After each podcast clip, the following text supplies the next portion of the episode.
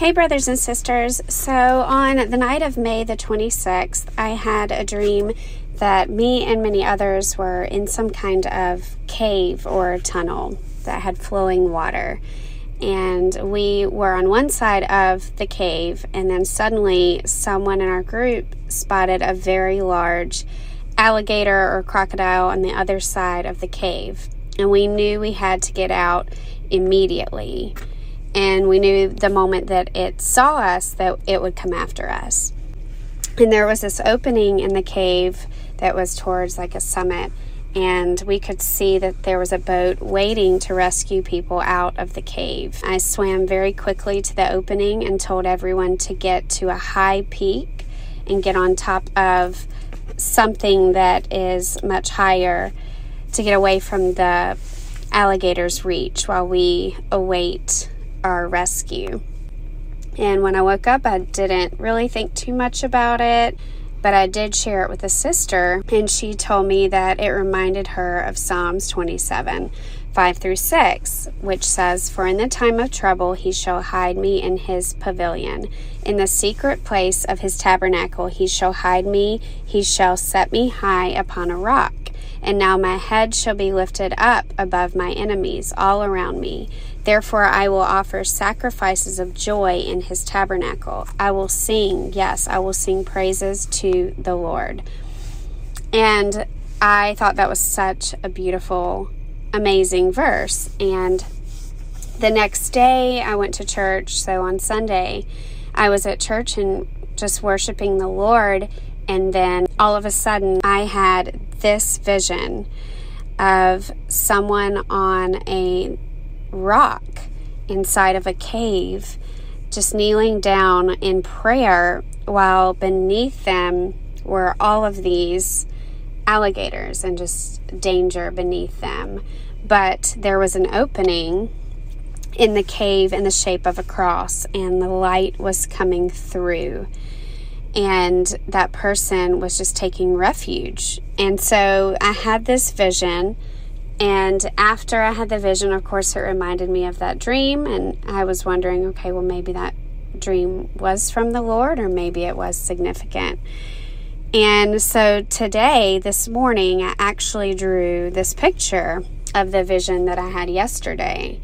And I drew this picture, and then I decided to start reading a book that I need to read for teaching next year. And this is the book that we are all reading together. And so I picked it up and started to read it.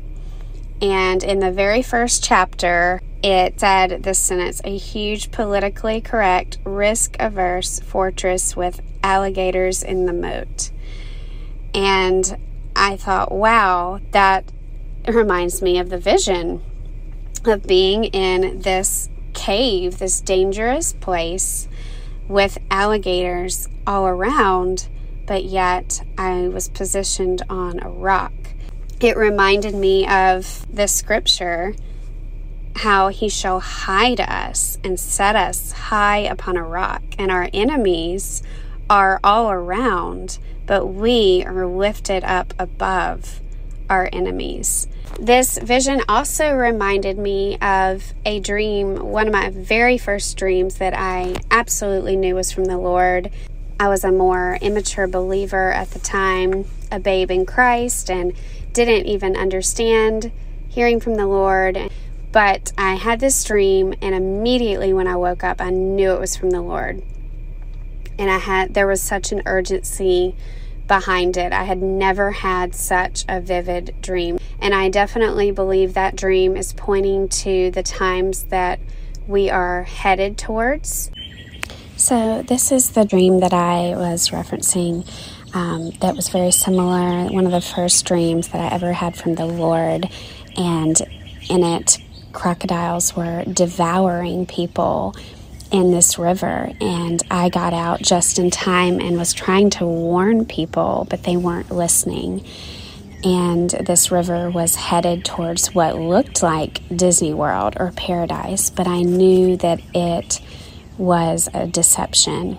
So if you want to listen to the stream, I will have the link in the description box and you can watch it. So, I believe this vision is a depiction of those who are waiting and longing for the blessed hope.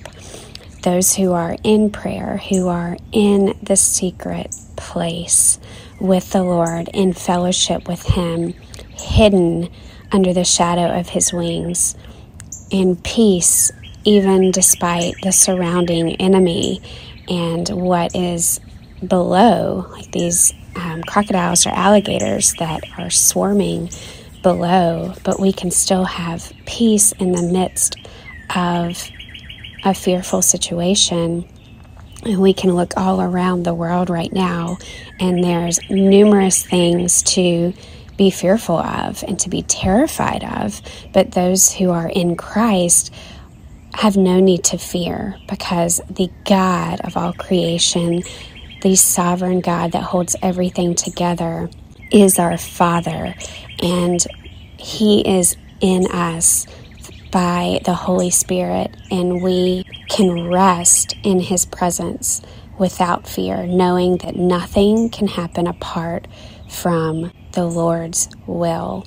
He is able to protect us and to live is Christ and to die is gain for those who belong to Him. So there is absolutely nothing to fear.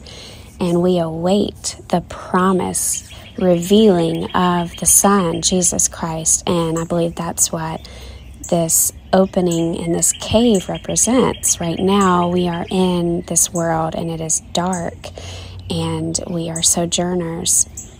And this place is not our home, but we have hope, and that hope is through Jesus Christ. He made a way where there is no way. He came and lived a sinless life. God in the flesh, perfect, died on the cross for our sins, was buried, and rose again so that we could live eternally with Him. We could be reconciled with God. Our sins could be washed away. So, this opening in this cave, this cross, represents that blessed hope and that glorious appearing of Jesus Christ. And that hope is sustaining us. That sunlight is breaking through, and we are covered by His light. His light is in us, even in a dark place like this cave. We are covered by His light, and one day He will appear and remove us from this dark place to be forever with Him, and we will see Him face to face. So I believe this vision is a representation of where we are, what we're longing for and looking towards, and our blessed hope. In Philippians 3:20 it says, "For our citizenship is in heaven, from which we also eagerly wait for the Savior, the Lord Jesus Christ."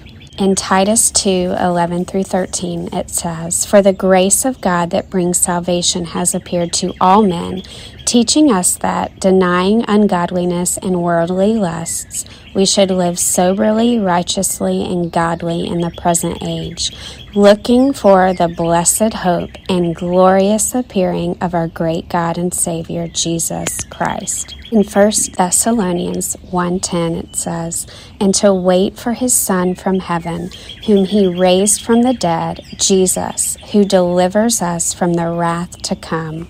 In 1 Corinthians 1 7 through 9, it says, So that you are not lacking in any gift as you wait for the revealing of our Lord Jesus Christ, who will sustain you to the end, guiltless in the day of our Lord Jesus Christ. God is faithful, by whom you were called into the fellowship of his Son, Jesus Christ our Lord. He will sustain us in this dark world, in this cave that we are and underneath this covering of the curse and of sin, He will sustain us until the ver- very end, until the revealing of Christ. In Isaiah 25, verse 6, it says, On this mountain the Lord of hosts will make for all peoples a feast of rich food, a feast of well aged wine, of rich food full of marrow, of aged wine well refined and he will swallow up on this mountain the covering that is cast over all peoples, the veil that is spread over all nations. He will swallow up death forever, and the Lord God will wipe away tears from all faces, and the reproach of his people he will take away from all the earth. For the Lord has spoken. It will be said on that day, Behold, this is our God. We have waited for him that he might save us. This is the Lord. We have waited for him. Let us be glad and rejoice in his salvation.